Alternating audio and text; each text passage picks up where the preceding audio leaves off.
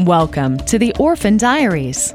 Here is the president of Food for Orphans, Gary Van Dyke. Joshua is a happy little boy.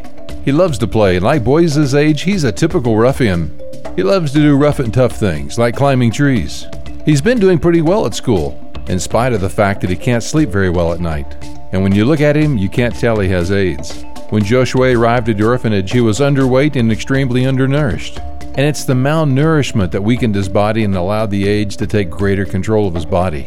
Joshua probably doesn't have long here on this earth, but he's surrounded by people that love him. And I promise you, they're doing everything they can to see to it that Joshua has a good day every day.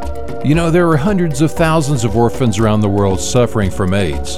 But with your help, they won't have to suffer from hunger. For more information, visit www.foodfororphans.org or call 719 591 7777.